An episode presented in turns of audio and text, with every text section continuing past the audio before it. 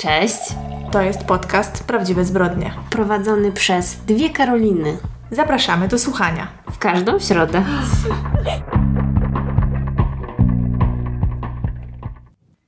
Witamy już drugi tydzień z rzędu. Witamy. To może oznaczać tylko jedno: jesteśmy obie w tym samym mieście, w tym samym czasie. Mówię, jakby to było coś dziwnego. Słyszałam, że byłaś w kinie na Barbie. Byłam, tak. A ty? Też byłam. Aha, czyli ty też byłaś, czyli teraz musimy powiedzieć, jak nam się podobało. Tak. Byłam z mamą i muszę powiedzieć, że bardzo dobrze się bawiłam. No ja też bym właściwie powiedziała to samo, bo ten film trwa dwie godziny, a ja miałam wrażenie, że on trwał, nie wiem, 20 minut. Tak, i to jest pierwszy raz od dawna, kiedy mam takie wrażenie w kinie, że w zasadzie nawet nie było jakichś specjalnie przeciągniętych scen. Mhm. No na pewno był to film właśnie taki rozrywkowy, w głównej mierze komediowy, więc też y, dużo się tam działo. Nie było jakby czego tam przeciągać, prawda? No bo poza tym wszystko było takie kolorowe, z muzyką, więc jakby to, to działa tak na, mam wrażenie, na zmysły, że wiesz, nie znudzisz się tym. Nie, nie, absolutnie tak, zgadzam się z Tobą. W zasadzie było tam wszystko, co w komedii powinno być. Było zabawnie, była fajna muzyczka, y, były wzruszające momenty, więc w zasadzie nie mam się tego, tutaj do czego przyczepić. Chociaż przyznam, że po wyjściu z kina rozmawiałam z mamą o tym, dla kogo w zasadzie ten film jest. Ja też właśnie się zastanawiałam nad tym, bo mam wrażenie, że jakby tutaj ten taki szczytny przekaz, jaki idzie z tego filmu, to on nie trafi do osób, do których powinien trafić, bo one na ten film po prostu nie pójdą. A właśnie może pójdą, wiesz, ze względu na to, że to Barbie, Aha, nie, no że ja... to komedia, wiesz o co mi chodzi. Nie, no mam wrażenie, że jakby ze strony tutaj, jakby to powiedzieć, żeby nie generalizować. Słyszałam, że jednak niektórzy ludzie nie są zainteresowani oglądaniem tego filmu właśnie ze względu na to, że jest taki kolorowy i jest o Barbie. No, chodzi mi tutaj głównie o toksyczną męskość, która była też w tym filmie pokazana jako zło, prawda? Tej Dobra. grupy się nie przekona, no bo ona nie pójdzie. A no to tak, tak, oczywiście, a oni pewnie by największą wartość No, może no, z tego no. byli w stanie wynieść. Oczywiście, tak, tak, tak. Więc jakby nam ten przekaz jest niepotrzebny, bo my wiemy, jaki jest świat, prawda? No tak, mm, ale myślę, że mimo wszystko jest trochę ludzi, którzy na przykład pójdą na ten film ze swoimi nastoletnimi dziećmi. Chociaż nie wiem, czy to jest film dla dzieci. No dla takich nastolatek 13 w górę, czy nie? Nie, myślę, że Nie? nie. Nie, wiem w sumie, jakie są e, ograniczenia wiekowe. Zresztą dzieci teraz to wszystko i tak w internecie same zobaczą, więc w sumie co za różnica. No w zasadzie. No ale tak, fajny film, em, ale też jakby cała ta pompa, która się zadziała przed, to, to mam wrażenie, że była zupełnie niepotrzebna, bo jak dla mnie jest to film przereklamowany. Niestety odrobinkę. Chociaż e, muszę powiedzieć, masz ulubioną postać z filmu, moją jest Alan. No wiadomo, jakby większości osób ulubioną postacią jest Alan. Ja chyba nie. Jakby nikt mnie tak nie... Nie wiem, może ta córka Ugly Betty była fajna. E, ona ma na imię ta aktorka Ameryka, prawda? Ferrera, tak? Aha, no tak, nie pamiętam. No, y, ona też była fajna. Ja do tej aktorki, która y, właśnie do Ameryki y, mam y, małą słabość, No ona też fajnie w tym filmie wypadła, no. aczkolwiek jestem troszkę rozczarowana, bo wszyscy gadali o tym jej monologu, jaki on jest wzruszający i przez to, że już po prostu 50 razy słyszałam jego fragmenty, ta scena mnie mało, jakby A. nie wzruszyła mnie. Ja muszę powiedzieć, że tak naprawdę nic y, o tym filmie nie wiedziałam, zanim nie zobaczyłam, bo w sensie poza takimi, no nie wiem, zdjęciami reklamowymi. Jedyne, co no, do mnie dotarło z Instagrama wcześniej, to mm, Mojo Dojo Casa. House, tak? I to widziałam wielokrotnie na Instagramie i właściwie nie wiedziałam o co chodzi. Nie, nie, jakby nie szukałam dalej, bo stwierdziłam, okej. Nie no, ja byłam po prostu atakowana y, cały czas właśnie tym cytatem i starałam się oczywiście tam się nie przyglądać, ale siłą rzeczy już to troszkę, troszkę usłyszałam na ten temat i mam wrażenie, że ktoś mi coś zabrał po prostu. Media społecznościowe mnie odarły z tego przeżycia. No tak, tak. To też widziałam wiele takich opinii właśnie, że dużo osób widziało właśnie w mediach społecznościowych już fragmenty, tak jakby czytam właśnie te istotne e, teksty. No więc to było niepotrzebne też. No ale to jest w sumie, nie wiem, niczyja wina po no, prostu jasne, ludzi. tak jest. Tak jest. Ja też mogłam zamknąć oczy, odwrócić wzrok. No i wiadomo, Ryan Gosling też bardzo fajnie wypadł w tym filmie, ale jakby to powiedzieć, e, zdziwiło mnie to, że wygląda na tyle lat, ile ma. Wiesz o co chodzi? Mhm.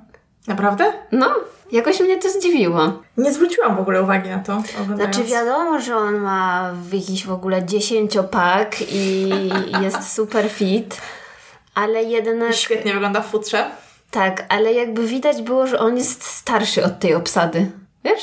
Czy nie zwróciłaś Nie na to zwróciłam uwagi? na to kompletnie uwagi. A, no widzisz, może to ja się po prostu czepiam. Ale muszę powiedzieć, że chwilami miałam wrażenie, że jednak Ken trochę za bardzo skradał show. No tak, to też już słyszałam z opinii wcześniej, ale to jest chyba wina tego, że po prostu tak dobrze Ryan to zagrał. No właśnie, tak, tak, to prawda. I o to mi chodziło, że no mam wrażenie, że wypadł troszkę lepiej. Lepiej niż Barbie, no, nie? Niż Barbie, tak, tak. No ale z drugiej strony też ta, jakby rola tej Margot e, Robbie była taka, no że wiadomo, ona cały czas tam podkreślała, że jest stereotypową Barbie, przez co była taka trochę płaska i tak naprawdę nie miała się w czym wykazać. Może trochę o to chodziło. No też chyba dlatego właśnie, tak jak powiedziałaś, Alan jest y, ulubioną postacią większości osób, bo Alan jest tak naprawdę jedyny tam takim indywi- indywidualistą, aż nie mogę tego powiedzieć, prawda? I y, no śmieszne jest to, że on jest po prostu kolegą Kena i że jest tylko jeden Alan, prawda? I on w zasadzie jest jedyną tam osobą, która tak myśli za siebie i cały czas nie identyfikuje się jako Ani Ken, ani, ani Barbie. Barbie, dokładnie, dokładnie. Ale też na tą zajawkę, jaka była na Alana w mediach społecznościowych, jak zobaczyłam ten film, to w sumie dziwię się, że on tak miał tak mało czasu ekranowego Ja nie trochę. wiedziałam, żeby była zajawka na Alana. Aha, to ja to widziałam, że wszyscy mówią, że ja chcę być Alanem, ja nie chcę być tam, nie wiem, Naprawdę? Barbie czy Kenem. No, No to świetnie, czyli okej, no to dobrze, to tak, dobrze. tak, tak. Ale też rozbawiła mnie i to akurat widziałam. Ktoś, kogo obserwuję na Instagramie, chyba musiał zwrócić na to uwagę i też zwróciłam na to uwagę oglądając, że Dua Lipa bardzo miała mocną rolę w promocji tego filmu, to znaczy A, w no. plakatach, a ona tam dosłownie, Dwa słowa powiedziała. No. jeżeli w ogóle, prawda? I głównie macha. Mhm. no i miała też piosenkę. No tak, ale jakby... No na pewno zespół od marketingu tam trochę odleciał w kosmos. No i to, że ta firma Mattel miała też wiele wspólnego z tym filmem, to jest takie troszeczkę Mhm, też mnie to śliskie, ale już też widziałam wiele jakichś tam artykułów w internecie, gdzie wszyscy wypisują, że film Barbie wcale nie jest feministyczny, Barbie wcale nie jest feministką, w ogóle Greta nie jest feministką i w ogóle wszystko to, to jest jedno wielkie kłamstwo i że to są dwie godziny reklamy Barbie i kto na tym zyska najbardziej? Ta zła korporacja. Ponoć Birkenstock bardzo zyskał O. na sprzedaży. No, A no właśnie, Birkenstocki też tam Mhm. były. Także no, dlatego ja bym nie robiła z tego jakiegoś Nie, to nie jest arcydzieło kina, Nie, absolutnie. To, to też nie powinno trafiać do y, spisów, y, wiesz, z czego uczyć się o feminizmie, prawda? Bo to moim zdaniem zupełnie nie taką rolę ma pełnić. Dobrze, że takie wątki przechodzą do mainstreamu po prostu. No. I, I moim zdaniem dużym plusem, tak jak mówię, ja dobrze się bawiłam i dlatego też od, od tego zaczęłam mówienie o tym filmie. I bardzo mi się podobało, że tutaj jednak ten film y, wątkiem miłosnym się nie zakończył. Mm, No tak, fajnie, że w sumie to było tak ucinane. No, także to są nasze e, trzy grosze e, dotyczące Barbie. Teraz w następnym odcinku e, trzy godziny recenzji Oppenheimera, Tak, dokładnie. bo nie wiem, czy to będzie się dało zamknąć w, w stwierdzeniu, no fajny był ten film. Wiesz co, słyszałam bardzo dużo dobrego na temat Oppenheimera i trochę mnie to przeraża, bo boję się, że pójdę do kina i będzie jak zwykle w takich sytuacjach, czyli stwierdzę po trzech godzinach me. Hmm. Ale staram się nie nastawiać negatywnie, bo bardzo często jednak tak jest. Mam wrażenie, że jak coś jest takie wyhypowane, to potem oglądasz to i często nie spełnia to tych wygórowanych oczekiwań, które gdzieś tam No ja tak miałam właśnie w stosunku do Barbie. Już y, to był po prostu chyba ostatni dzwonek, żebym ja ten film zobaczyła, bo gdybym zwlekała dłużej, to bym w ogóle stwierdziła, że mnie to nie obchodzi. Wiesz co, ja słyszałam takie mieszane opinie, że nie byłam nastawiona, że bardzo mi się to spodoba. No i właśnie w związku z tym Barbie mnie pozytywnie zaskoczyła. A myślę, że ten drugi film będzie po prostu dobry. I to tak, wiesz, z innego w ogóle rodzaju, no nie? No Nolan chyba zazwyczaj nie jest podobny do filmu Barbie. No. No dobrze. A poza tym, coś jeszcze udało Ci się obejrzeć? No mam wrażenie, że w ostatnich wszystkich odcinkach naszych podcastów mówię tylko o Carrie Bradshaw. Mhm. I to jest w ogóle niechcący, ale przez to, że była taka posłucha w telewizji i na streamingu, no to siłą rzeczy po prostu jedyne co oglądałam to tam raz na tydzień odcinek i tak po prostu. Mhm. No i w związku z tym, że mam nadzieję, że to nie jest spoiler, bo fotosy z tym bohaterem widziałam już chyba rok temu. Z tym bohaterem? No, ciekawe. Ale w razie czego mówię, że Aiden wrócił do, mhm. do życia um, Kerry. Tak, i ile razy widziałam jego zdjęcie w tej kurteczce w ostatnich dwóch tygodniach czy trzech, to tego się nie da zliczyć. No i jakoś tak naprawdę miło się zrobiło, jak on się pojawił. To bardzo miły mężczyzna był. No i ja tak totalnie już nie pamiętam serialu Seks w Wielkim Mieście, bo mam wrażenie, że ja go oglądałam tak, że cały sobie odświeżyłam, nie wiem, z ponad 10 lat temu. Może mi tam jakieś odcinki mignęły, ale to nie było tak, że oglądałam od początku do końca, to jeszcze chyba później. E, więc stwierdziłam, dobra, jeżeli ten wątek wrócił, to chcę sobie przypomnieć, jak oni się poznali i wszystkie te odcinki z Aidenem obejrzeć. Boże, co to była za tortura dla mojego mhm. serca. Po prostu to są chyba najgorsze odcinki takie jakby do płakania, nie? Seksu w Wielkim Mieście. Więc e, oglądałam je właśnie w związku z tym. I faktycznie teraz już fajnie, jak się w sumie ogląda te dwa seriale tak równolegle, bo faktycznie widać, jak ta Kerry się zmieniła, że to jest w ogóle jakaś inna osoba w tej nowej wersji. Więc yy, widać, że oni chcą przepisać wszystkie swoje błędy przeszłości. I to jest tak zabawne, że również tego Aidena w to wciągnęli, żeby naprawić też błędy przeszłości Kerry, prawda? No bo ona się zachowała tam tak tragicznie, że po prostu ja nie mogłam na to patrzeć. Ja mm, po prostu przewijałam, jak były Jest. jakieś te momenty, bo mnie ona tak denerwowała. Mhm. W sensie jej zachowanie, nie? Rozumiem, ja zbyt dobrze pamiętam ten wątek, szczerze mówiąc, tylko że ja Seks w Wielkim Mieście oglądam dosyć regularnie. Nie, hmm. nie od deski do deski, ale odcinki oglądam dosyć regularnie. W zeszłym roku, czy dwa lata temu, ja w ogóle miałam taką, chyba nawet mówiłam o tym w podcaście, miałam taką... Um, sytuację, że obejrzałam znowu bardzo dużą jego część na raz praktycznie. A poczekaj, jeszcze a propos Aidena, przepraszam, czy on też się w którymś z filmów nie pojawił przypadkiem?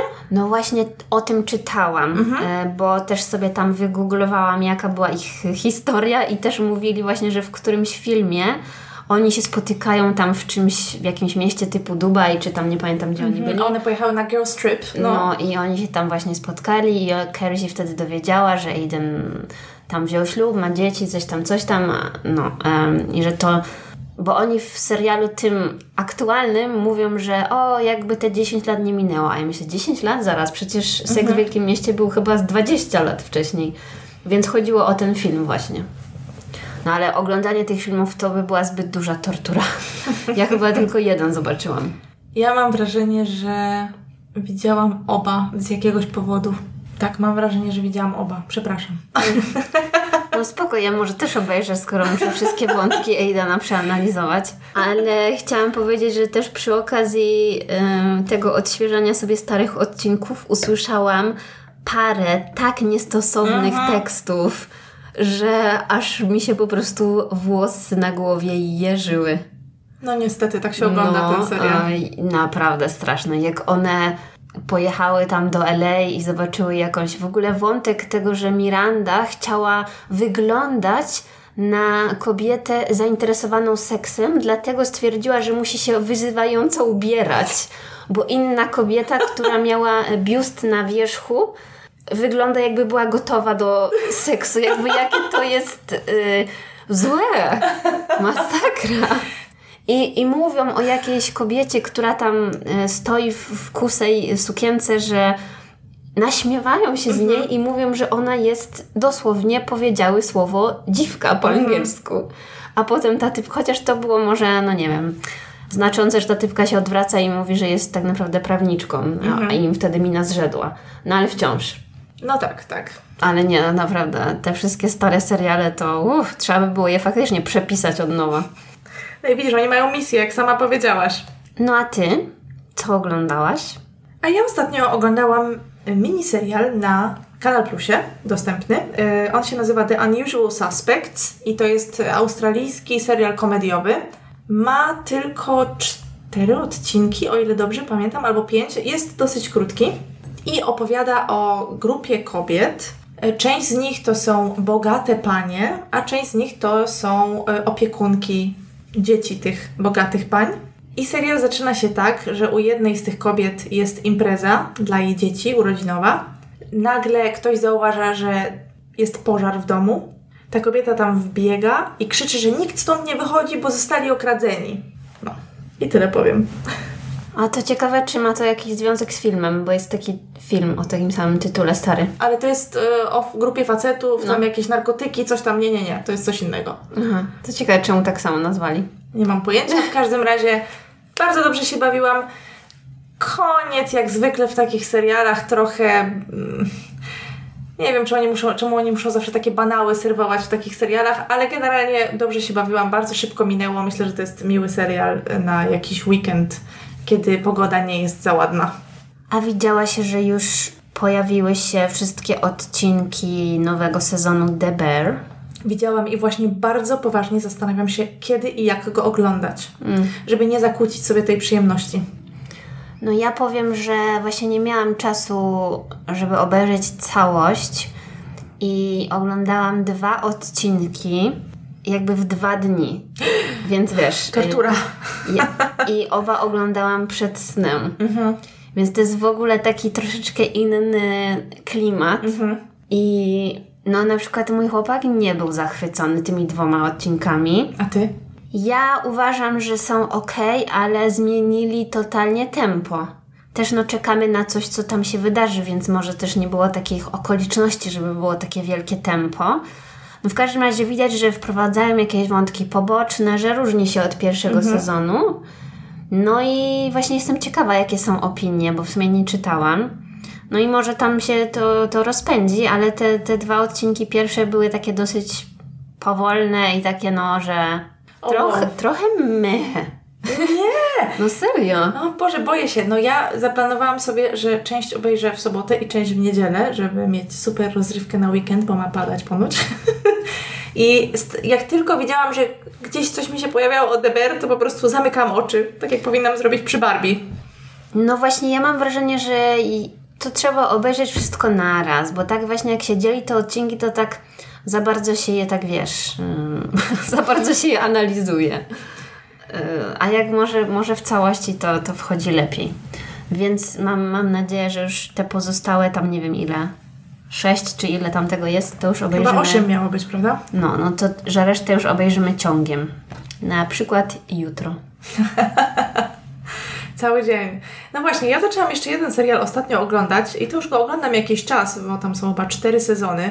Serial na podstawie książki, wydanej bodajże w latach 60. Człowiek z Wysokiego Zamku. Na Prime jest dostępny serial właśnie na podstawie tej książki. To opowiada taką alternatywną historię zakończenia II wojny światowej i tego, co się potem stało. Okej. Okay. Tak.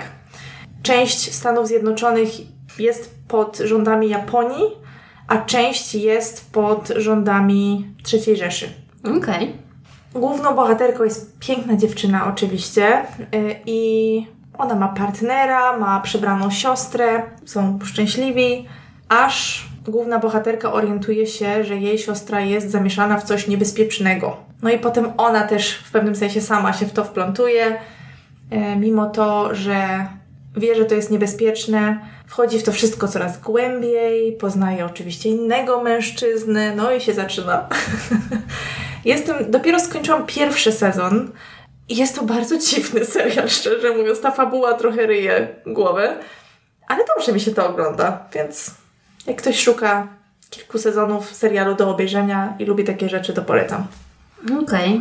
Chyba nigdy o nim nie słyszałam. No to mamy nadzieję, że macie już od nas trochę rekomendacji. A teraz jestem bardzo ciekawa, co Karolina dla nas dzisiaj przygotowała. Dziś przygotowałam historię, która dzieje się w Los Angeles e, w 2003 roku. W lutym 2003 roku kobieta próbuje dodzwonić się do swojej córki, która nazywa się Christine Johnson. Christine ma 21 lat, przeprowadziła się do Los Angeles jakiś czas temu ze stanu Michigan. Ostatnim razem kobieta rozmawiała z córką 15 lutego, to była sobota, dzień po walentynkach, e, i dziewczyna wybierała się wtedy do centrum handlowego. Niepodobnym do Christine było nieodbieranie telefonów, kiedy matka próbowała się z nią skontaktować następnego dnia w niedzielę. W poniedziałek próbowała dodzwonić się do jej pracy również bezskutecznie. Gdy nie mogła skontaktować się z córką, postanowiła zgłosić zaginięcie dziewczyny. Christine pracowała w tamtym momencie w produkcji przy filmach i jak rozumiem, wyjechała w 2001 roku do Los Angeles właśnie, żeby tam y, skończyć szkołę. Y, no i myślała też o jakiejś karierze w Hollywood. Nie wiem, czy już miała sprecyzowane, kim dokładnie chciałaby być. Tutaj próbowała też chyba swoich sił jako aktorka, jako modelka i w pewnym momencie już rozważała nawet powrót do swojego rodzinnego stanu. Y, jak wynika z tego, co mówił jej tata, to rozważała to i już zaczęli to planować. On tam zaczął y, organizować właśnie jakąś ciężarówkę i tak dalej, żeby przewieźć jej rzeczy, ale właśnie wtedy dostała pracę przy produkcji filmów mhm. i postanowiła, że chce tam zostać. Kilka miesięcy później niestety zaginęła. W dniu, kiedy dziewczyna zaginęła, tak jak powiedziałam, pojechała do centrum handlowego na zakupy. Później wieczorem miała iść na jakąś imprezę, na której się nie pojawiła, a co więcej, nie pojawiła się też w poniedziałek w pracy, co nie pasowało do jej osobowości. Ojciec Christine miał powiedzieć policji o chłopaku, którego miała dziewczyna. Yy, oni ponad ze sobą zerwali, a nawet Christine miała kiedyś zadzwonić na policję, zgłosić incydent przemocy domowej. Mhm. Czyli jest to pierwszy podejrzany. Dokładnie. Kiedy policja rozmawia z chłopakiem. E, on oczywiście przyznaje, że do takiego incydentu doszło. Powiedział, że bardzo go żałuje, że to był jeden, jedyny raz i para miała niby pracować, wiesz, nad jakimś ewentualnym powrotem do siebie. I oczywiście powiedział, że absolutnie nigdy nie skrzywdziłby Christie, a co więcej miał alibi, które było w stanie potwierdzić wiele osób. Jak rozumiem, tata Christie przyjechał do LA właśnie, poszedł na policję, rozmawiał z nimi, Powiedział też między innymi o tym chłopaku. Postanowił wydrukować plakat, tam zdjęcie Christy, y, też zdjęcie jej samochodu, przykleić w budynku, w którym ona mieszkała, bo jak się okazuje, również jej samochód zniknął. Chciał, żeby ludzie z okolicy, wiesz, mieli oczy szeroko otwarte, gdyby zobaczyli, nawet jeżeli nie dziewczynę, to chociażby jej auto. Policja rozmawia ze współlokatorką Christy y, i dziewczyna powiedziała, że ostatnim razem, kiedy rozmawiała z Christy, to ta przymierzała ubrania, ponieważ szła na sesję zdjęciową. Współlokatorka powiedziała, że Christy spotkała w centrum handlowym mężczyznę, y, który miał pracować y, przy najnowszym Jamesie Bondzie. Okej. Okay. Tak, i e, stwierdził, że szukają właśnie kogoś takiego jak Christy, że mogłaby zarobić nawet tam, wiesz, jakąś, jakąś, jakąś ogromną kwotę w stylu 100 tysięcy dolarów. Byli umówieni na spotkanie o 5.30. Mm, no to brzmi jak jakiś fake. No właśnie, niestety współlokatorka nie pamiętała, gdzie miało dojść do spotkania. Oczywiście w źródłach na temat tej sprawy, których jest bardzo niewiele, o to od razu zaznaczę, te, które, te, z których korzystałam, oczywiście y, wkleję. Natomiast w źródłach dotyczących tej sprawy wszędzie wspominają ten taki, tą taką bajkę, którą się sprzedaje, że o, ktoś został odkryty w supermarkecie, ktoś został odkryty w aptece, ktoś został, wiesz... Ale to już chyba raczej się nie zdarza, tak było z 20 lat temu bardziej. Jeżeli w ogóle kiedykolwiek, tak szczerze no. mówiąc. No ale wiadomo, że każda osoba, która chce tam karierę zrobić, będzie chwytać się różnych okazji, które się nadarzą. Natomiast potem jeszcze do tego przejdziemy. Teraz podobno się rekrutuje przez Instagram. O proszę bardzo. Tak też zrobią chyba w przypadku y, Netflixowych y, reality to właśnie TV. O to tak, chodzi, tak, tak, no właśnie. Mhm. I teraz uwaga. Ponoć Christy usłyszała od tego mężczyzny, że na sesję ma wziąć ze sobą białą męską koszulę, krótką czarną spódniczkę, y, przezroczyste rajstopy i szpilki. No to brzmi jak jakaś typowa fantazja. Trochę tak. Słuch po Christie kompletnie zaginął, więc detektywi postanowili zwrócić się do ludzi w mediach. Zorganizowano konferencję, żeby prosić o informacje na temat Christie. 27 lutego, czyli tam kilkanaście dni po zaginięciu Christie, odbywają się dwa czuwania z okazji jej 22 urodzin. Jedno w stanie Michigan, drugie w Los Angeles. Rozdają ulotki, przeszukują parkingi, mówili o jej zaginięciu w wiadomościach, w prasie, więc faktycznie ta sprawa została nagłośniona. Oczywiście detektywi prześledzili też kroki dziewczyny w centrum handlowego, do którego poszła. Poszli do sklepów, w których była i kupowała rzeczy na sesję, ponieważ oczywiście sprawdzili jej wyciągi z karty kredytowej. No i faktycznie gdy przeszli się do tych sklepów, w których dokonywała zakupu, okazało się, że ona po prostu kupowała rzeczy pod tą sesję. Czyli szpilki, czyli białą koszulę. Mhm. Na jednym z nagrań widać, jak około godziny 13.30 stoi przy kasie. Poza tym sprawdzono też jej bilingi i ostatnie połączenie, jakie wykonała, to było o 5.30 i 5.34 na numer informacyjny. I to było około 4 godzin po opuszczeniu centrum handlowego. Oczywiście ustalono też, gdzie ostatnim razem logował się jej telefon. I to była, jak rozumiem, okolica Laurel Canyon, gdzieś tam w Hollywood Hills. Detektywi odnajdują nawet świadka, który pamiętał zagubioną dziewczynę w aucie, jakie miała Christie, to była Mazda Miata.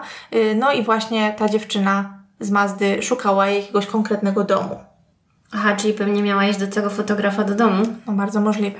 W pewnym momencie, po konferencji w mediach, na policję dzwoni kobieta, która ma na imię Susan i ma 25 lat. Dziewczyna przeczytała o sprawie Christie w gazecie. Jak sama przyznała, to co zwróciło jej uwagę, to to, jaka ładna była Christie i wiesz, zaczęła czytać ten artykuł. I to, co tam przeczytała, przypomniało jej zdarzenie z jej własnego życia. To znaczy, przeczytała, że dziewczyna miała spotkanie z fotografem i później zaginęła. Kilka tygodni wcześniej do Suzan w centrum handlowym podszedł mężczyzna, to w ogóle było to samo centrum handlowe, jak rozumiem. Przedstawił się jako Wiktor Thomas i powiedział, że mm, właśnie zajmuje się fotografią przy filmie i że właśnie robią casting do najnowszego Jamesa Bonda. Brzmi znajomo, prawda?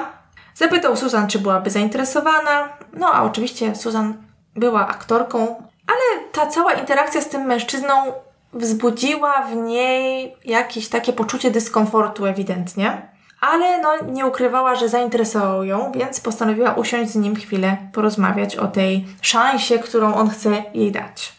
Opowiedział, kto pracuje nad tym filmem, rzucał różnymi nazwiskami, które Susan kojarzyła, no bo jakby obracała się w tej branży, mówiła tutaj o nazwiskach e, kostiumografów i tak dalej, no ewidentnie były to osoby, które faktycznie istniały i które ona kojarzyła. Ale Susan była bardzo sprytna e, w programie On the Case with Paula Zahn, zresztą o którym mówiłam też ostatnio, Wspomnieli, że ojciec Susan to jest y, agent FBI, mm. więc nie wiem, może czegoś się tam nauczył.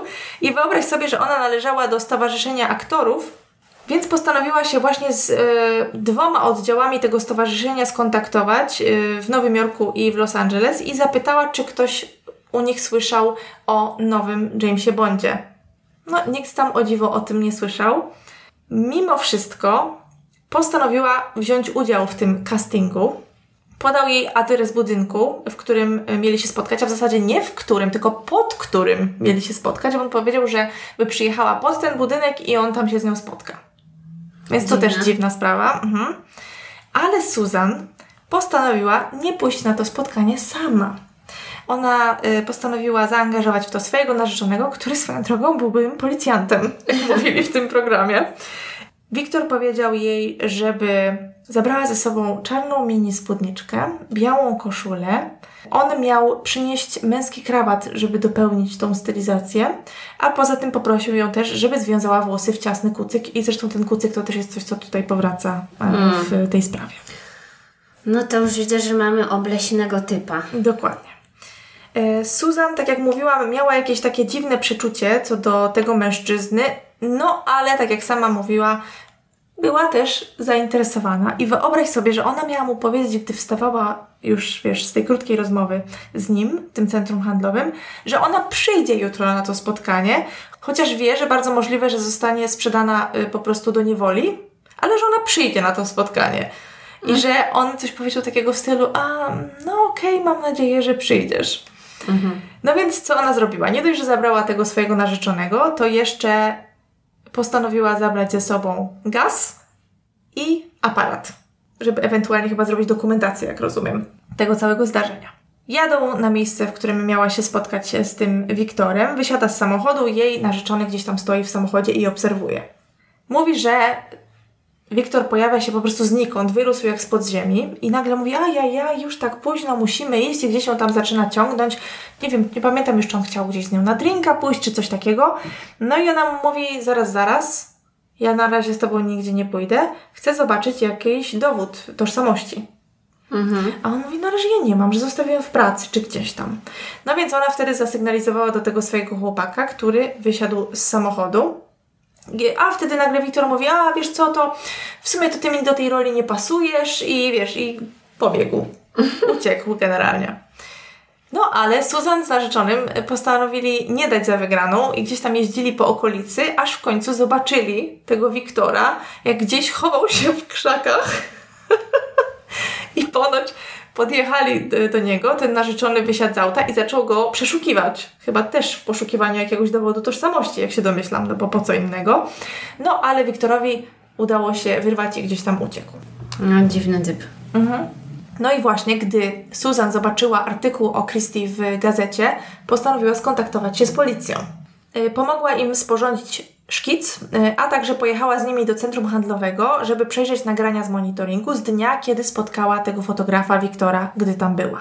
Rozpoznała mężczyznę na nagraniu, wskazała go policji i wkrótce później policja organizuje kolejną konferencję w mediach, podczas której pokazują właśnie szkic, tą podobiznę mężczyzny według Susan.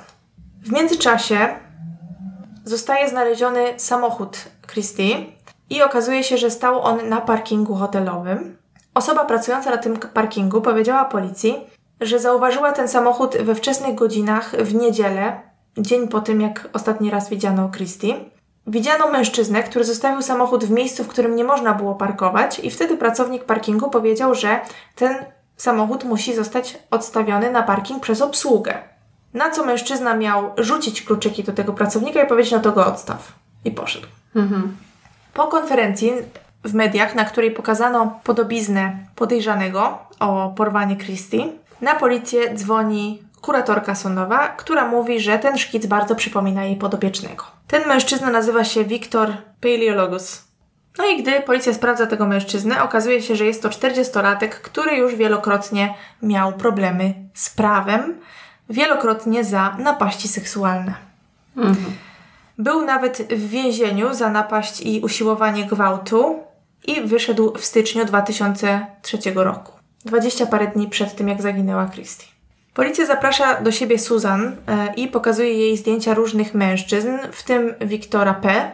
I oczywiście Susan od razu praktycznie identyfikuje Wiktora P. jako tego mężczyznę z centrum handlowego. Tutaj przypomnę, że on wcześniej, wcześniej przedstawiał się jej jako Wiktor Thomas. Co ciekawe, coraz więcej kobiet zaczęło się pojawiać, zgłaszać, że zostały zaczepione przez mężczyznę właśnie w centrum handlowym. Była na przykład kobieta Elizabeth, do której również podszedł w centrum handlowym i to miało miejsce, jak rozumiem, w ogóle kilkanaście lat wcześniej, a mimo to pamiętała to bardzo dobrze.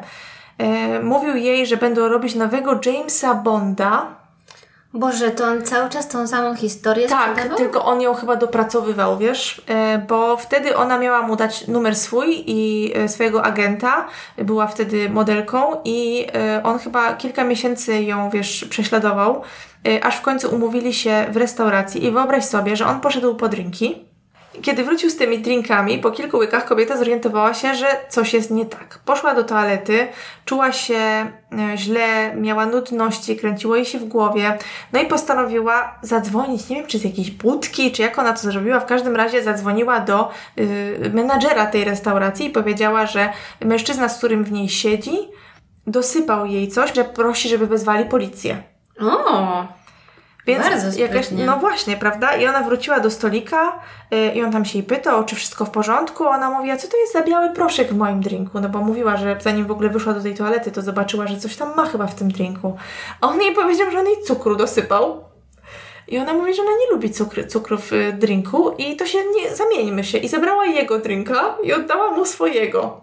I on po chwili powiedział, ojej, to ja idę do toalety i już z niej nie wrócił. Była też na przykład kobieta, która e, miała na imię Kathy. Ona była również aktorką i spotkała też mężczyznę, który przedstawił się jej jako Brian, pokazał jej swoją wizytówkę e, i również tam ją nęcił jakąś sesją. E, mówił również o e, ubraniu białej koszuli, mini spódniczki tak dalej, czyli ten sam powracający motyw. I to miało miejsce kilka lat wcześniej. W jednym ze źródeł mówili bodajże 98, coś takiego. Y, on powiedział, że nie może jej dać tej wizytówki, ponieważ została mu ostatnia, no ale ona sobie przepisała wszystkie jego dane. Y, I ta kobieta miała agenta i ten agent zadzwonił ponoć pod numer z wizytówki i wyobraź sobie, że ten Brian, w cudzysłowie, przedstawił się jako pracownik Disneya, no i faktycznie oni dodzwonili się do biura Disneya, do jakiegoś Briana, ale gdy ten Brian oddzwonił, miał powiedzieć agentowi, że niech twoja klientka nigdzie nie idzie, bo ja się z nią nigdzie nie spotkałem i ja jej nie, nie proponowałem żadnego filmu. Hmm.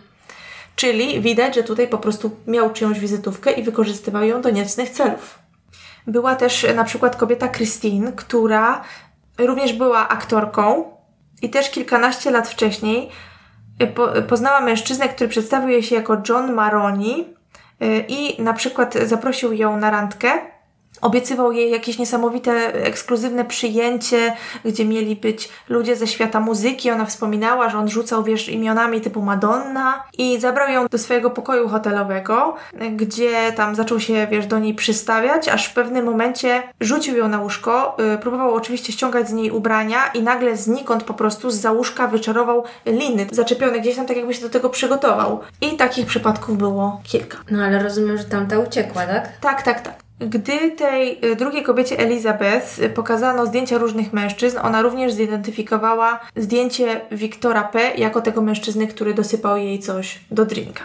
Y, mając te wszystkie dowody, policja zdobyła nakaz przeszukania i udała się pod adres wskazany wcześniej kuratorowi sądowemu. Wiktora tam nie zastali, ale znaleźli tam na przykład takie ciekawostki jak skradzione dowody osobiste y, i komputer, na którym oczywiście znaleźli materiały pornograficzne, w tym kobiety w strojach podobnych do tych, o które prosił pani aktorki i modelki. Co ciekawe, wyobraź sobie, gdzie detektywi znajdują Wiktora. W areszcie. Tak. Wiktor postanowił, podszywając się oczywiście pod kogoś innego, yy, kupić BMW i kiedy yy, obsługa podprowadziła to BMW jakby pod salon, to on po prostu do niego wskoczył i zaczął uciekać. Boże, za typ.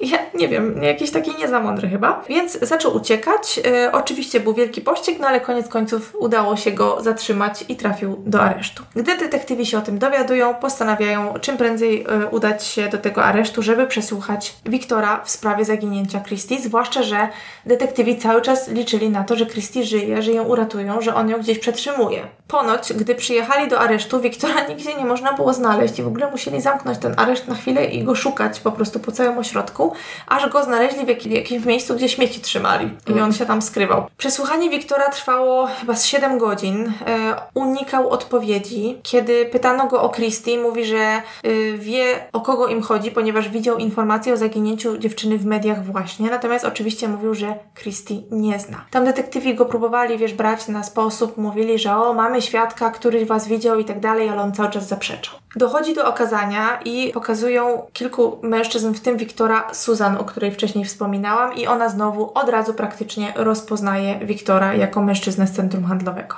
W międzyczasie detektywi otrzymują telefon. Znaleziono ciało kobiety. Grupa na pierwszej wycieczce znalazła ciało w wąwozie.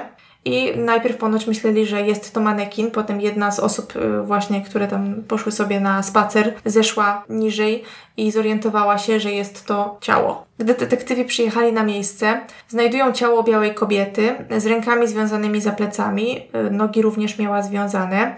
Jak rozumiem, jej ciało było częściowo w śpiworze i było już w dość zaawansowanym stanie rozkładu, ponieważ w tamtym okresie dosyć dużo padało, było bardzo mokro i bardzo możliwe, że te warunki atmosferyczne, które panowały, przyczyniły się do tego, że niestety nie znaleziono żadnych dowodów, żadnego DNA, żadnych odcisków, nic, co tak naprawdę mogłoby policji pomóc. Stwierdzono, że była to Christie, ponieważ policjanci rozpoznali buty, które wiedzieli, że kupiła w jednym ze sklepów, w którym była 15 lutego.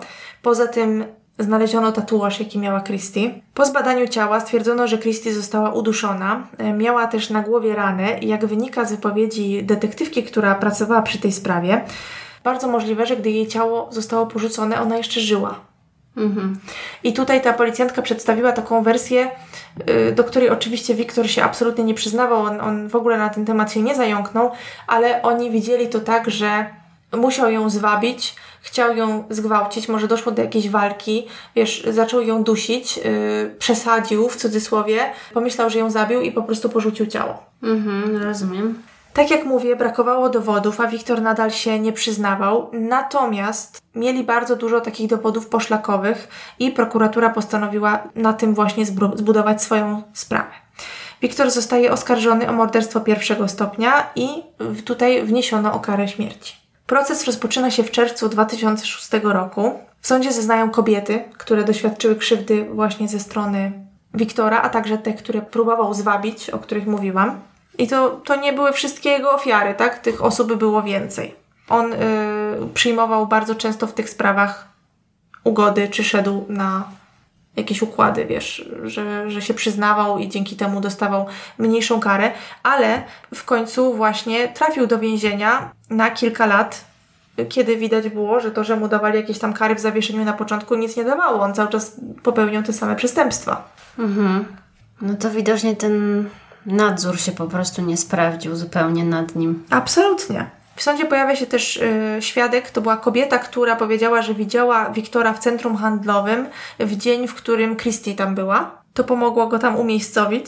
Poza tym znalazł się też agent nieruchomości, który pokazywał Wiktorowi kilka nieruchomości, w tym dom na Skyland Drive, niedaleko miejsca, gdzie znaleziono ciało Christie. Więc bardzo możliwe, że to był dom, którego ona szukała, w sprawie którego dzwoniła na linię informacyjną, żeby go znaleźć. On ją tam pewnie zwabił, a następnie ją zabił. Bo wiedział, że ten dom jest pusty. No tak, dokładnie. No, ale mimo braku tych dowodów w postaci DNA czy jakichkolwiek odcisków, ponieważ nawet jak znaleziono auto Christie, to na przykład tam znaleziono y, jej telefon komórkowy, ale też żadnych śladów tak naprawdę. To sprawa, którą zbudowano, musiała być mocna, te dowody musiały być mocne i cały to, wiesz, ten proces, kto gdzie był, kiedy, z kim, ile razy i tak dalej, kogo napadł, ponieważ po 13 dniach Wiktor podejmuje decyzję pójść właśnie na y, ugodę w trakcie procesu y, i przyjąć karę od 25 lat do dożywocia i zrezygnowanie z prawa do apelacji za przyznanie się do morderstwa Christie. No bo tak, groziła mu kara śmierci. Mhm. No i też tutaj miał szansę wyjść wcześniej, prawda? Co dziwne, wkrótce później Wiktor postanowił napisać kilkunastostronicowy, bodajże jedenastostronicowy list do sędziego, w którym odwoływał to, co wcześniej powiedział. Chciał wycofać się, wiesz, z tego układu, na który poszedł wcześniej z prokuraturą, twierdząc, że e, był naciskany przez swojego prawnika. E, w jednym ze źródeł znalazłem taką informację, że on coś wspominał, e, że jego prawnik miał już opłacony urlop, czy, czy jakieś takie dziwaczne rzeczy. Oczywiście sędzia koniec końców tego nie przyjął i ta kara została podtrzymana. To on wolał mieć karę śmierci?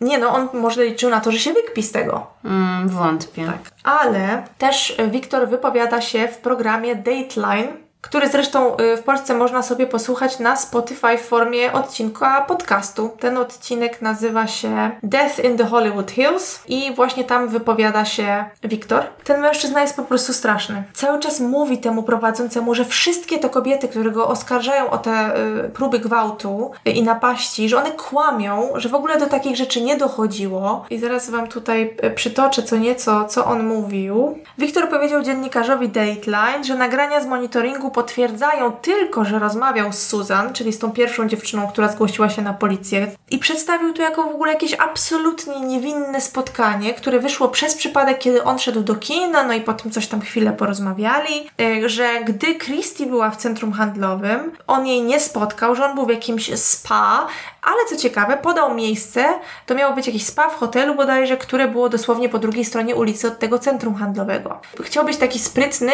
i podać miejsce, wiesz, które jest blisko, że niby był w tamtej okolicy, no ale nie w tym centrum handlowym, to nie on rozmawiał z Christie przecież. E, też gęsto się tłumaczył a propos tego przyjmowania y, różnych układów z prokuraturą przy okazji y, różnych przestępstw, o które był oskarżony. I oczywiście w swoich wypowiedziach, podobnie jak w sądzie czy wcześniej na policji, Wiktor nie chciał zdradzać żadnych szczegółów, nic nie powiedział.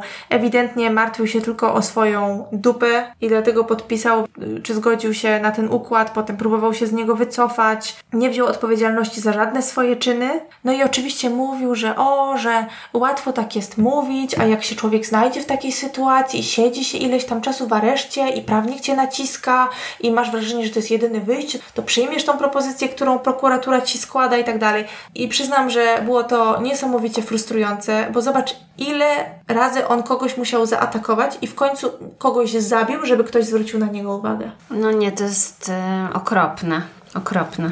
Oglądając to i czytając, e, po prostu miałam takie poczucie, że nikt e, po prostu jakby nie brał tych przestępstw na poważnie. No. No i też absolutnie nie można tutaj dać się y, wciągnąć y, w takie dyskusje w stylu o czemu poszła, czemu zrobiła to, czemu zrobiła tamto. W ogóle nie powinno być takich dylematów, no ale to już jest inna kwestia. No przykre jest też to, że są właśnie takie branże, jak właśnie ta, no głów, teraz w sumie nie wiem, no ale głównie mi przychodzi właśnie ta branża rozrywkowa, że ludzie, którzy naprawdę tam mają jakieś marzenia, no wiadomo, też mówi się, prawda, że o, ciężka praca, trzeba łapać okazję, trzeba się wykazywać. No i jakby skąd masz wiedzieć, czy podchodzi do ciebie oszust, czy podchodzi do ciebie faktycznie jakiś, wiesz, super y, profesjonalista, nie? No tak, zwłaszcza, że tak jak mówisz, w tej branży chyba tak jest, że ja to tak przynajmniej rozumiem, oczywiście ja nigdy w niej nie pracowałam, ale z tego, co zrozumiałam, to każdy liczy na jakiś wielki przełom no w swojej właśnie, karierze, właśnie. prawda? Więc domyślam się, że jeżeli ja bym miała takie marzenie i ktoś by mi coś zaoferował i co ja bym przypuściła szansę, no łatwo się mówi, prawda? No ale... właśnie, dlatego no, to jest taka bardzo delikatna branża. Dla, I no, szczególnie dla kobiet, prawda? No bo to już jakby jest nie pierwsza taka historia. No dobrze, to teraz jestem ciekawa, co Ty dzisiaj dla nas przygotowałaś. Ciekawa jest sytuacja, ponieważ ja mam historię na temat problemów również w branży rozrywkowej. O. Tyle, że bardziej o muzyce. A z góry może powiem, że nie będzie tutaj żadnego morderstwa. Mhm. Jest to historia pewnego oszusta. Y, więc opowiem dziś historię Lou Perlmana, który stał się sławny w latach 90., ponieważ był takim powiedzmy pomysłodawcą, menadżerem i założycielem dwóch największych boys bandów w historii Backstreet Boys i NSYNC. I nie wiem, czy wszyscy wiecie, że to był również ogromny oszust, który specjalizował się w schemacie Ponziego. Mhm. I teraz czas na krótką definicję schematu Ponziego, ponieważ to pojęcie jest często mylone z piramidą finansową, a to nie jest to samo. Więc y, muszę Wam powiedzieć, że ten schemat Ponziego to jest oszustwo inwestycyjne, w którym zwroty z inwestycji nie są wypłacane z zysków osiągniętych w ramach tej inwestycji, ale ze środków płaconych przez inwestorów, a najczęściej od nowych inwestorów, którzy są werbowani przez tego głównego założyciela na podstawie oczywiście jakichś tam fałszywych obietnic. Więc w przeciwieństwie do tej piramidy finansowej, która polega na tym, że ktoś werbuje kogoś, potem ten ktoś werbuje kogoś i tak dalej, no to tutaj jest jedna droga pozyskiwania inwestorów, czyli przez tego głównego szefa, twórcy tego schematu. Lu urodził się i wychował w Nowym Jorku, w Queens. Jego rodzice byli Żydami, ojciec miał swój własny biznes, prowadził pralnię, a matka pracowała w szkolnej stołówce. On był jedynakiem, rodzice go rozpieszczali, uważali go za wyjątkowe dziecko i generalnie wspierali wszystkie jego marzenia. A fun fact na temat jego rodziny jest też taki, że był kuzynem Arta Garfunkela, czyli drugiej połowy zespołu Simon and Garfunkel. Lou w szkole za bardzo nie umiał się wpasować. Dzieci się z niego śmiały ze względu na jego wagę i też na jego ubrania. Miał tylko jednego kolegę, Alana Grossa, z którym uwielbiał obserwować e, starty i lądowania samolotów, bo mieszkali niedaleko lotniska i to była ich taka pasja. Lou wymyślał różne historie jako dziecko. Chwalił się wszystkim, nigdy nie było wiadomo właściwie, czy mówi prawdę, czy nie. Podobno wykorzystał fakt, że był członkiem redakcji szkolnej gazetki i udało mu się wkręcić na przejażdżkę sterowcem. I jeszcze chwila na kolejną definicję, bo nie wiem, czy wszyscy wiedzą, co to jest sterowiec. Ty wiesz? Ja chyba wiem. No to punkt dla Ciebie. To jest również nazywane aerostat, czyli taki statek powietrzny, który jest lżejszy od powietrza. Coś takiego jak balon, ale od balonu różni się tym, że posiada ster i napęd i może samodzielnie się poruszać. E, twierdził też, że pierwszy biznes rozkręcił jako kilkulatek, kiedy odkupił od kolegi robotę roznoszenia gazet. Wymyślił właśnie wtedy taką swoją pierwszą niby piramidę biznesową, zatrudnił innych kolegów, którzy mieli dla niego dostarczać gazety. Każdy klient miał otrzymywać od nich indywidualnie przygotowane zamówienie tych gazet. I plus do tego twierdził, że wszedł we współpracę z Dunkin Donuts, i dodawał do każdego zamówienia gazety również pączki, tak jak sobie to ludzie zamówili. I że podobno ten interes tak mu hulał, że jako dziecko nie tylko zwróciło mu się to, co musiał zapłacić, czyli to, co zainwestował, ale poza tym jeszcze zarobił dużo, dużo więcej. E, jak się potem okazało, to było kłamstwo i w ogóle nic takiego się nie wydarzyło, ale już potem z biegiem lat, jak był dorosły, to to była taka jego historia, która go stworzyła. Taki jego pierwszy sukces, który tam potem ludziom opowiadał. No i bardzo możliwe, że sam w to wierzył. No. Kiedy miał 13 lat i przyszedł czas na jego barmicwę, no to wiadomo, nie miał zbyt wielu kolegów, żeby przyszli do niego tak, bo go lubili, więc opowiadał w szkole, że na jego imprezie będzie Garfunkel, no bo jest jego kuzynem. No a wtedy ten zespół Simon and Garfunkel to był jeden z największych zespołów byli bardzo znani, popularni.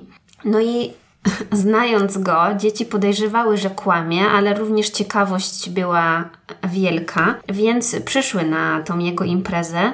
No i jakie było zdziwienie, że po jakimś czasie do tej sali wkroczył sam Art Garfunkel. Więc Lu miał wtedy taką wielką satysfakcję, bo wszystkie oczy były zwrócone w jego stronę. Być może nawet wydawał się taki, wiesz, cool teraz, i udowodnił wszystkim, że faktycznie jest związany z tym światem gwiazd i celebrytów i to na pewno na podwórku był taki, wiesz, plus tysiąc do respektu. No i w dorosłym życiu swoje kompleksy z dzieciństwa chciał przekuć w pieniądze, sławę i sukces, no bo myślał, że dzięki temu będzie lubiany i szanowany.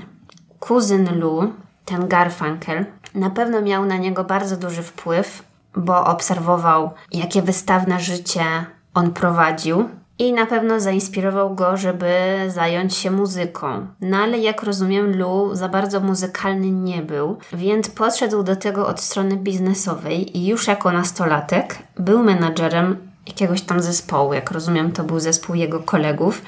Niestety żadnego sukcesu nie osiągnęli, więc na moment porzucił ten plan i skupił całą swoją energię i marzenia na drugiej pasji, jaką było właśnie to lotnictwo. Lu studiował biznes w Queen's College i już na pierwszym roku studiów napisał biznesplan. E, no to pewnie była jakaś tam praca na zaliczenie i wymyślił biznes taksówek helikopterów w Nowym Jorku. No i ten plan był całkiem niezły, bo pod koniec lat 70. faktycznie rozkręcił taki biznes. Zaczął od jednego helikoptera, no i jakoś poszło ale jego największą fascynacją były wcześniej wspomniane sterowce. Podobno przekonał jakiegoś niemieckiego biznesmena, żeby go w tym temacie podszkolił i postanowił rozkręcić kolejny biznes. E, pracował też e, w branży wynajmu samolotów. Za jakieś śmieszne pieniądze kupił swój własny sterowiec, który nie spełniał wymaganych norm, ale mimo to udało mu się ubezpieczyć go na 3 miliony dolarów. I już przy pierwszym starcie ten sterowiec się rozbił, a Lu zgarnął czek z ubezpieczenia. Wow. No i warto wspomnieć, że na tym etapie Alan e, miał być jego partnerem, czyli ten przyjaciel z dzieciństwa, no ale Lu oszukał go, bo Alan wcale nie chciał budować biznesu na jakichś tam oszustwach. No i wtedy ich drogi w takim sensie biznesowym się rozeszły. A właśnie dzięki temu przekrętowi Lu miał pieniądze, żeby zacząć robić to, co przyniosło mu jeszcze większy sukces, bo jego firma Airship Enterprise Ostatecznie wynajęła sterowiec na przykład dla McDonalda i dla innej bardzo dużej korporacji MetLife jako takie miejsce reklamy na niebie. Bo te właśnie sterowce, czyli takie no, balony w kształcie samolotów, latały z takim na przykład wielkim logo McDonalda czy coś takiego.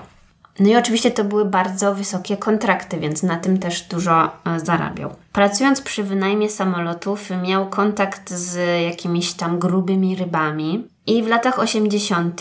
na przykład wynajął samolot dla zespołu New Kids on the Block. I to był taki właśnie, no jeden z pierwszych boys bandów. I nie mógł wtedy uwierzyć, że jakaś banda młodych e, chłopaków ma tyle pieniędzy bo oni już w tamtym momencie sprzedali 80 milionów płyt na całym świecie. No i stwierdził, i to były takie jego pamiętne słowa, że chyba wybrał złą branżę i że chyba musi się przebranżowić. I prawdopodobnie wtedy wpadł właśnie na pomysł założenia własnego boys bandu. Przeprowadził się z Nowego Jorku do Orlando na Florydzie w roku 91. Zabrał ze sobą te swoje sterowce, no i tam kontynuował tą działalność, a przy okazji właśnie wkręcił się w branżę rozrywkową, bo Orlando na Florydzie to jak. A, nie powiedziałam najważniejszej rzeczy. Najlepsze źródło na temat e, tej całej sprawy to jest e, taki film, który jest na YouTubie jako YouTube Original. Więc jak rozumiem, chyba YouTube pracował przy produkcji tego filmu, czy jakoś tam. E, I ten film się nazywa The Boy Band Con, The Lou Pearlman Story i jak rozumiem ten film powstał z inicjatywy między innymi Lance Bassa z NSYNC. Mhm. Więc tam wiele członków e, boys bandów e, się tam wypowiada, opowiadają całą historię tego Lu. Justina Timberlake'a tam nie ma, no ale... Czekałam, żeby zadać to pytanie. Nie, w ogóle Justin Timberlake, jeżeli o tą sprawę chodzi, był bardzo oszczędny w słowach. Więc on chyba nie chce się w to mieszać, bo nie wiem, może nie jest zainteresowany, czy mu to nie pasuje do jego imidżu. Parę tam słów dorzuciła od siebie matka Justina Timberlake'a. A, przypomniało mi się o tym, bo właśnie w tym filmie mówili, że Orlando to jest takie biedniejsze LA. Właśnie pod względem tego świata rozrywki, bo jest tam Disney World i tego typu atrakcje, bardzo dużo turystów z całego kraju, no i też ze świata też tam przyjeżdżają e, dzieci, wiadomo, wszyscy chcą się dobrze bawić. Więc to było idealne miejsce właśnie dla niego i ze względu na tą pracę w reklamie i też ze względu na ten świat e, rozrywkowy. Ale problem pojawił się z tymi sterowcami, ponieważ jego firma Airship International zaczęła tracić klientów i trzy sterowce uległy awarii. Ta firma w ogóle już była na giełdzie, no i jej akcje e, zaczęły spadać. No i w efekcie firma została zamknięta. I co ciekawe, już wtedy Lu popełniał przestępstwa finansowe, bo miał kolegę, który specjalnie dla niego handlował akcjami tej firmy Airship, co spowodowało, że ceny jego akcji ciągle rosły, ale nikt nie wiedział o tym, że firma ma coraz niższe przychody. No i skoro ten biznes upadł, to postanowił iść w stronę muzyki i założył kolejną firmę, Transcontinental Records, i rozpoczął na Florydzie e, castingi na członków jego pierwszego boys bandu. No i w skrócie tak powstało Backstreet Boys. Zespół oczywiście składał się z pięciu nieznanych wcześniej chłopców, slash y, młodych mężczyzn i oni zostali właśnie wybrani przez Lu, a podobno całe poszukiwania i te castingi to była wielka akcja i kosztowało go to około 3 miliony dolarów. Na początku oczywiście Lu wyłożył no, na pewno dużo pieniędzy, bo postanowił ich no, wytrenować, tak mhm. tak nieładnie mówiąc, y, bo zatrudnił choreografów, y, mieli lekcje śpiewu, no, szkolili ich pod każdym względem. No i też oni bardzo ciężko pracowali, no bo mówili, że no właściwie mieli tylko czas y, na to, żeby pracować i potem iść chwilę spać, no nie? To było jakby non-stop. Obóz przygotowawczy. Tak, tak. 1997 roku Backstreet Boys zyskali sławę w Ameryce dzięki wydaniu singla Quit Playing Games with My Heart. Ta piosenka sprzedała się w dwóch milionach egzemplarzy. I nie bez powodu. I stała się numerem jeden na liście Billboard Hot tego roku. Ale co ciekawe, kiedy Backstreet Boys odnosili sukcesy, to Lou postanowił stworzyć nowy, konkurujący z nimi boys band. Właściwie to ma sens, co mówili w tym filmie, że no jakby on był dobry w biznesie, no i wiedział, że prędzej czy później jakaś konkurencja się na rynku pojawi, więc dlaczego to nie on miałby być tą konkurencją? No to jest całkiem sprytne. No tak. W sumie już miał doświadczenie, wiedział jaki produkt się sprzeda. Ale Backstreet Boys pewnie było przykro. No tak, zwłaszcza, że on bardzo ich nakręcał negatywnie na siebie. Więc oni, dopóki byli pod skrzydłami Lu, to te dwa zespoły się nienawidziły. W każdym razie, zanim doszło do sukcesu NSYNC, to Backstreet Boys e, stali się najlepiej sprzedającym boys bandem wszechczasów. Mieli rekordową sprzedaż e, 130 milionów e, płyt. Nie tylko w Stanach, ale oczywiście na całym świecie. W międzyczasie NSYNC osiągnęło też oczywiście za sprawą Lu i tego, że tak samo ich przygotowywał.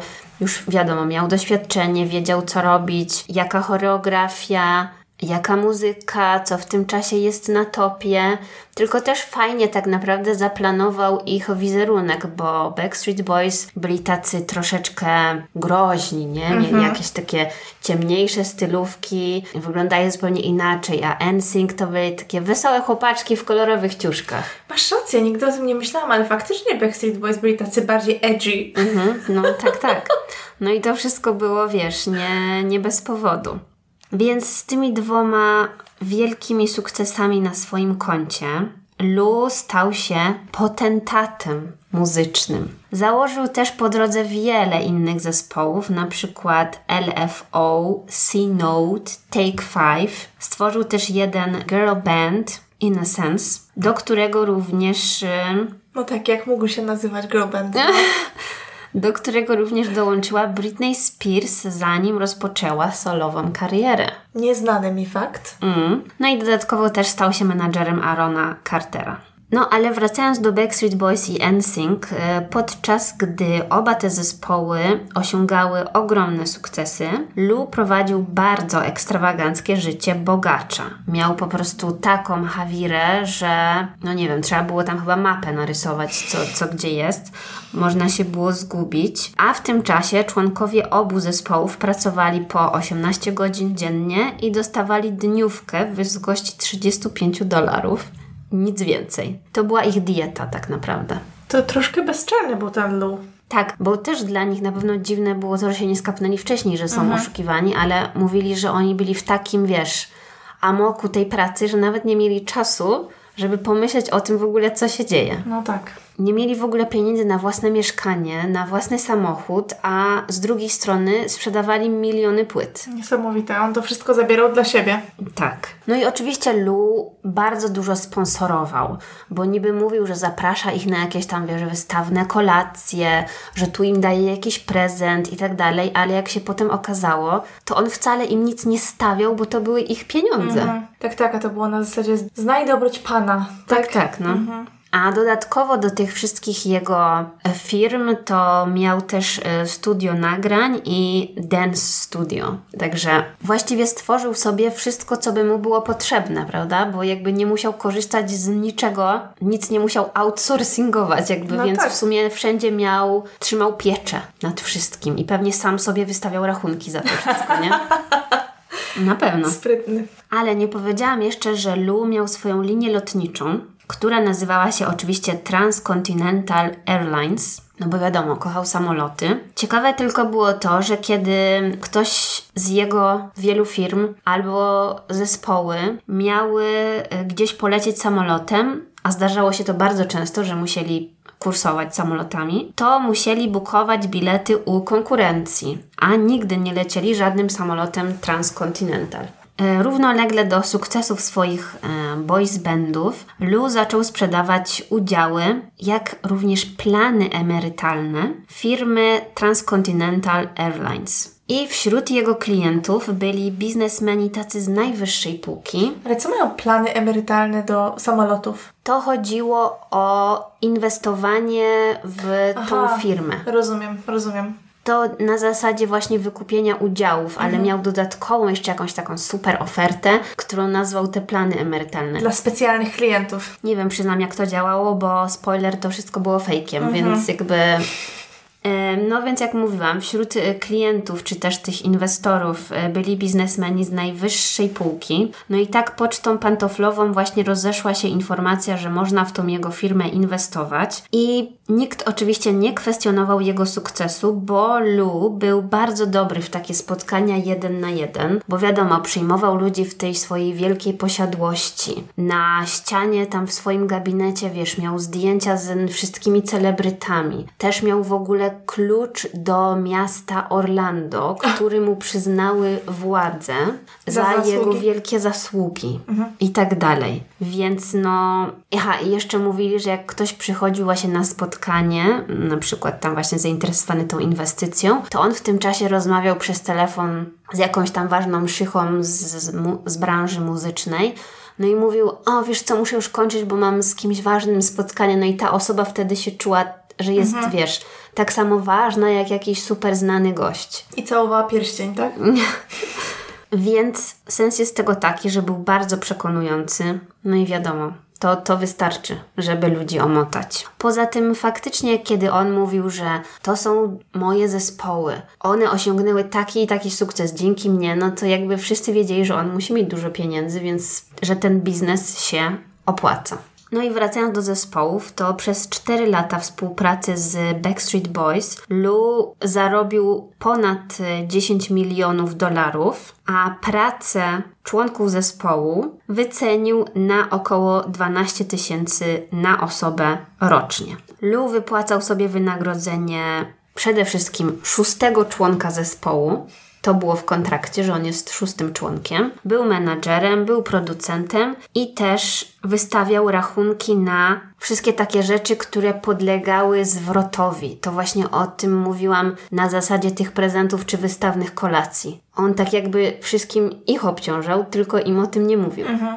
No i w tym filmie dokumentalnym, o którym e, wspominałam, wszyscy mówią o tej wyjątkowej kolacji, na jaką się szykowali, bo po dwóch latach ciężkiej pracy, wielu tras koncertowych, promocji albumu itd., tak członkowie zespołu NSYNC Zostali zaproszeni przez Lu na kolację. Zaproszono też rodziny mm, członków zespołu.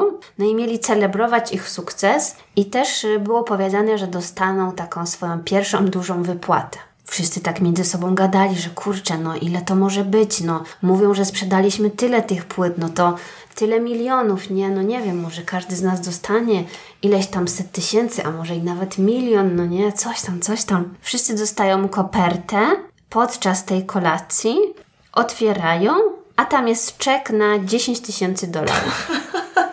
Co za, to trzeba mieć tupet niezły. No. Tak naprawdę właśnie tym on sobie strzelił w kolano, bo to spowodowało, że wszyscy zrozumieli, że on ich oszukuje. No i zaczęli zupełnie inaczej na niego patrzeć i zaczęli faktycznie czytać te swoje kontrakty. Mhm. Bo jak rozumiem, do tej pory tak naprawdę nikt tego nie zrobił. Ślepe zaufanie. Tak, bo nie powiedziałam, że tak naprawdę ten Lu był dla nich jak taki no ojciec. Oni wszyscy uważali go za, za członka rodziny, byli z nim bardzo zżyci, no powierzyli mu właściwie wszystko. Domyślam się, że też tutaj pewnie wdzięczność grała jakąś rolę, prawda? Bo on ich wziął do tych zespołów, wyszkolił, y, wszystko zaplanował y, i zapewnił im no, świetlaną przyszłość i wielką karierę. Tak, a, a do tego właśnie miał takie bardzo miłe usposobienie. Mhm. Mm, no i właśnie oni e, mówili, że w momencie, kiedy zorientowali się, że on ich oszukuje i zaczęli zadawać pytania, to to jego miłe usposobienie zmieniło się o 180 stopni i już pokazał, jaki jest naprawdę.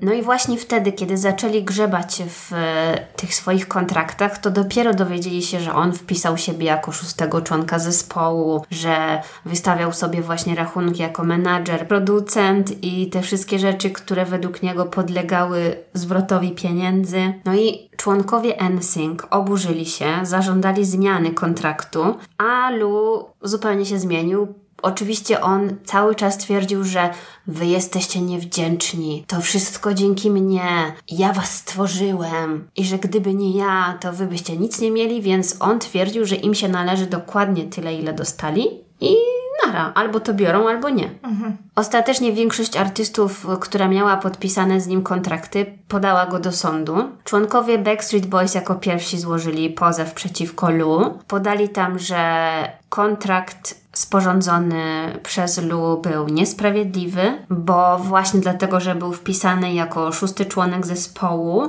i też jako menadżer i producent, no jakby to jest nielogiczne zupełnie, prawda?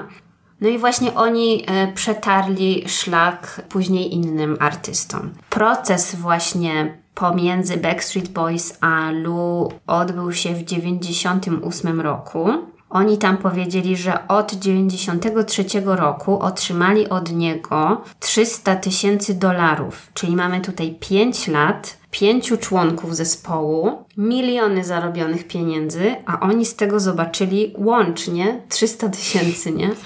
A on w tym czasie zarobił 10 milionów dolarów.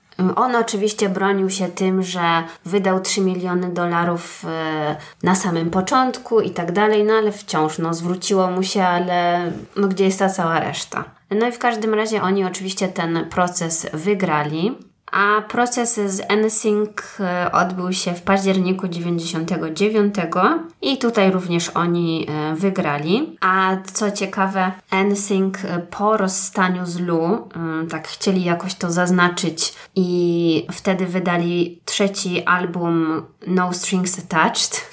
I to właśnie nadal, no. I to właśnie w związku z tym, że już nie byli jego jakby marionetkami i tak dalej. No i z tego jest też ta piosenka bye, bye, bye. Mhm.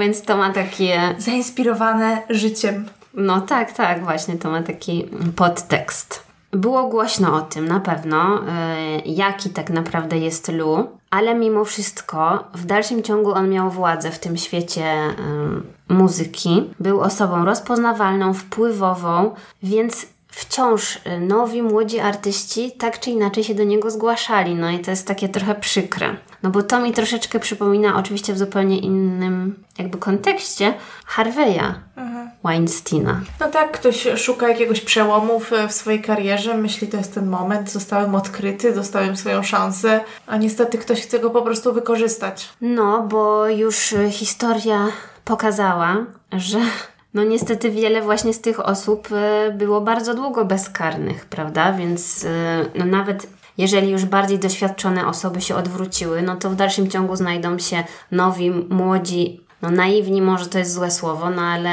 szukający po prostu swojej drogi. No i tak trafiają właśnie na te, na te bardzo wpływowe osoby.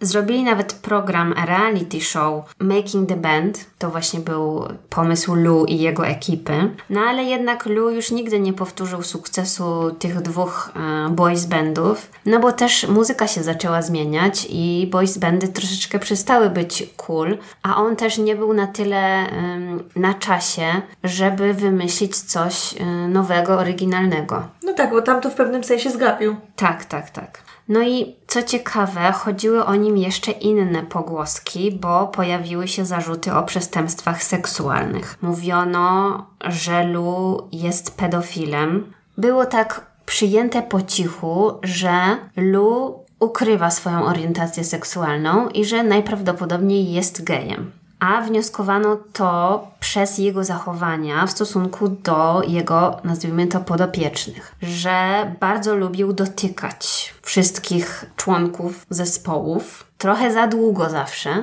że prosił na przykład o ściąganie koszulek na jakichś tam, wiesz, próbach czy coś, kiedy to tak naprawdę nie było potrzebne, e, że robił im masaże, kiedy oni, wiesz, byli zmęczeni i tak dalej, to on na przykład bardzo często miał taki tekst, że no tam na studiach studiowałem e, fizjoterapię, więc wiem co zrobić, żeby pomóc twoim zmęczonym mięśniom. Och. No, ale to wszystko było takie naprawdę z podtekstem i jakby chodziły o tym takie, no plotki, że wszyscy wiedzieli, nikt nie mówił tego na głos. Mhm.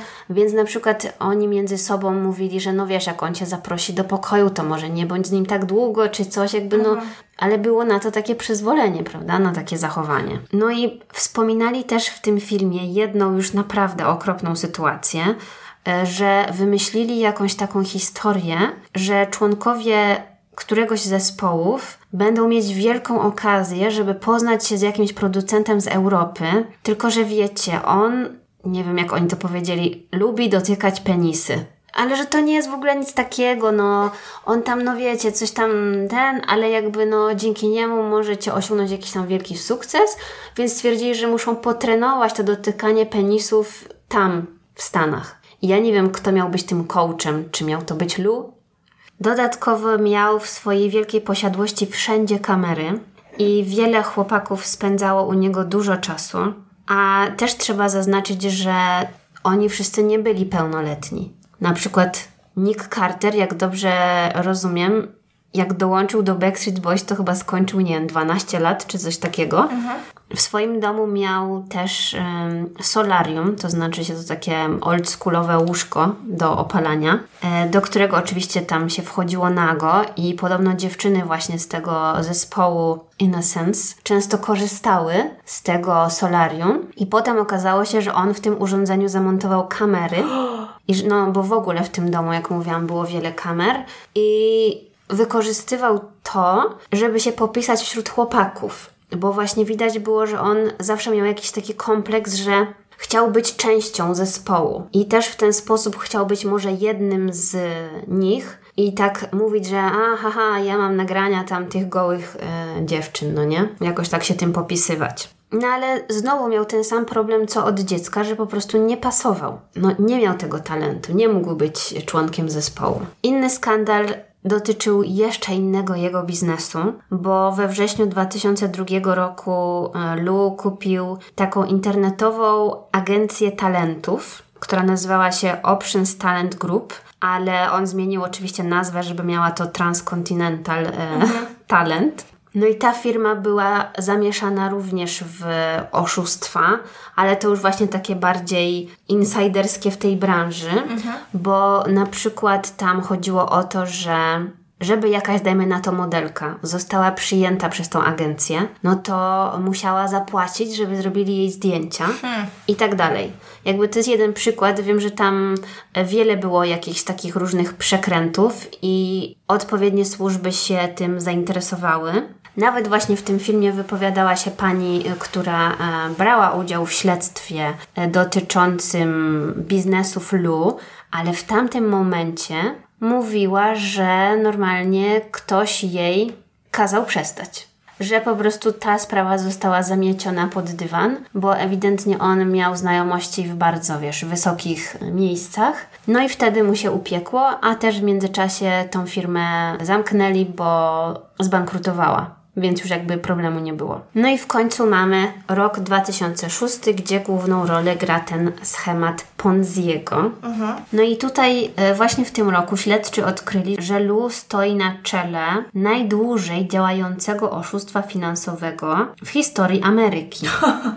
Piękne osiągnięcie. Bo oszukał swoich inwestorów na ponad miliard dolarów i to trwało przez ponad 20 lat, bo właśnie Lu nakłaniał różne osoby i też banki do inwestowania w jego firmę Transcontinental Airlines. Dodatkowo też w Transcontinental Records i spółkę macierzystą obu firm, czyli Transcontinental International. Mhm. Jak się okazało, wszystkie trzy firmy były fikcją, trzeba mu przyznać, że miał mózg do takiego kombinowania, bo ja nie jestem w stanie w ogóle tego ogarnąć. Ale okazało się, że jedna z tych firm przestała być fikcją, bo czerpała zyski z wszystkich zespołów, czyli właśnie mhm. Backstreet Boys i NSYNC. To Transcontinental Records właśnie. I dzięki sukcesowi NSYNC i Backstreet Boys, no on miał zyski i mógł właściwie pokazać, jak zarabia, prawda? No i to był taki napęd dla jego kolejnych przekrętów, bo to była taka jego baza. Mhm. Sfałszował dokumenty Federalnej Korporacji Ubezpieczeń Depozytów, jeszcze jakiejś jednej firmy finansowej, która nazwa pewnie nic Wam nie powie, i jeszcze Lloyds of London, żeby właśnie zdobyć zaufanie inwestorów e, dla tego swojego programu, który nazwał Pracownicze Inwestycyjne Konto Oszczędnościowe.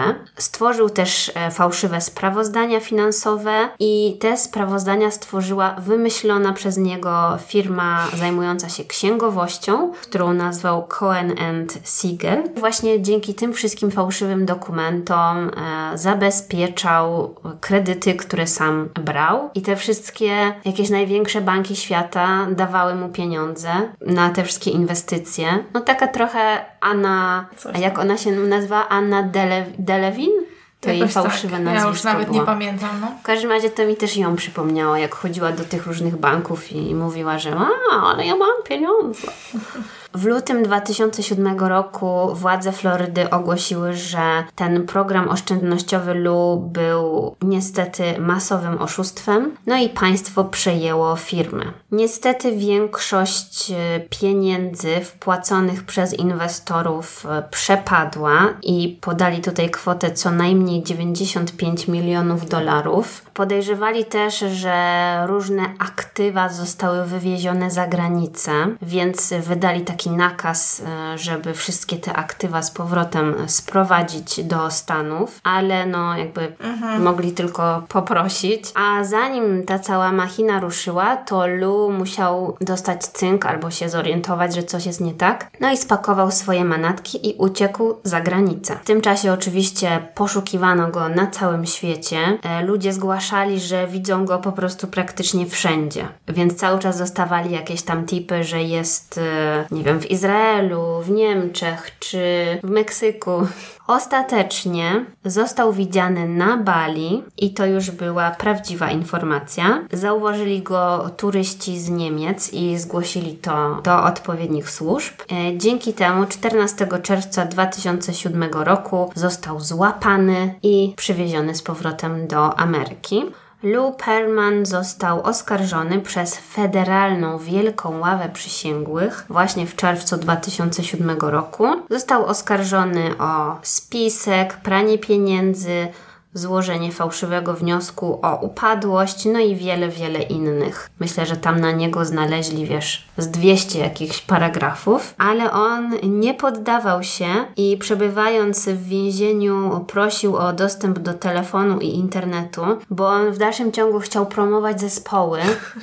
Mówił, że ma, wiesz, wiele roboty do wykonania i że może wiele dobrego zdziałać. Też mówili, że chyba w więzieniu, jak już nie mógł kontaktować się ze światem zewnętrznym, to chyba w więzieniu jakiś tam, nie wiem, zespół stworzył czy coś. Naprawdę, no, no nie poddawał się. Nie lubił się nudzić. Tak, oczywiście ten jego wniosek odrzucono. W maju 2008 roku Lu został skazany na 25 lat więzienia i sędzia powiedział, że skróci mu wyrok o jeden miesiąc za każdy milion dolarów, który zwróci. No ale jakby chyba nic z tego nie wyszło. Jakby powiedział rok, to może no. by się skusił. Tak, bo ogólnie bardzo przykra jest to sprawa, bo tyle, no wiesz, niewinnych osób e, zostało tutaj poszkodowanych, mhm. stracili swoje życiowe oszczędności. Nawet w tym filmie parę rodzin się wypowiadało, że usłyszeli od znajomych o takiej świetnej możliwości inwestycji, jacyś tam, wiesz, starsi ludzie odkładali pieniądze właśnie na swoją emeryturę i stwierdzili, a no dobra, no to zainwestujemy tutaj, to nasze pieniądze będą mhm. pracować i tak dalej. No naprawdę straszne te historie. Tam ludzie płakali, no nie? No nie dziwię się. Więc y, no to naprawdę wiele, wiele osób skrzywdził. No i kiedy Lu trafił już do więzienia, no to e, próbowano sprzedać wszystkie rzeczy, które do niego należały. On e, szczycił się jakimiś niesamowitymi kolekcjami sztuki i różnych innych takich dziwnych przedmiotów, jakie niby zbierał i tak dalej. A potem okazało się, że większość z tych rzeczy to są fejki. No ale też właśnie próbowano odzyskać pieniądze, żeby zwrócić e, tym osobom, którym się to faktycznie należało. E, Lu zmarł w więzieniu 19 sierpnia 2006 roku w wyniku zatrzymania akcji serca. On przebywając w więzieniu miał ogólnie problemy zdrowotne, miał coś nie tak z sercem i chyba jakąś tam operację wcześniej przeszedł i on miał 62 lata. Mhm. Pieniądze gdzieś przepadły, No jeżeli tak. jakieś zostały. No tak, właśnie nawet jedna babka w tym filmie, pamiętam na koniec chyba powiedziała, że musi być jakaś osoba, która wie, gdzie Lu pochował te pieniądze. Właśnie, bo to wszystko jest takie trochę bez sensu. Przecież jeżeli on... No ale rozumiem, że nie miał rodziny, prawda? No nie, jakby żony, dzieci nie miał. Trafił do więzienia. No i co on myślał? Że wyjdzie jak będzie miał 115 lat i wtedy będzie cieszył się tą gotówką, co odłożył? Trochę dziwne. No jeżeli, jeżeli jakaś została, bo nie wiem. No właśnie, też nie wiem, bo te wszystkie mi się wydaje jego kłamstwa i jego styl życia wymagały też bardzo dużego wkładu pieniędzy. No i był też uciekinierem przez jakiś czas. Domyślam się, że nie oszczędzał na swoim stylu życia. No, tak więc, no nie wiadomo. Może gdzieś jest jakiś skarb zakopany. No to już chyba się dzisiaj nagadałyśmy. Mamy nadzieję, że dzisiejsze historie Wam się podobały, o ile można tak powiedzieć. No właśnie, to zawsze dziwne słowo, prawda? Zapraszamy na nasz Instagram i Patronite. Wszystkie linki jak zawsze w opisie. Dziękujemy za uwagę. I do usłyszenia w kolejnym odcinku.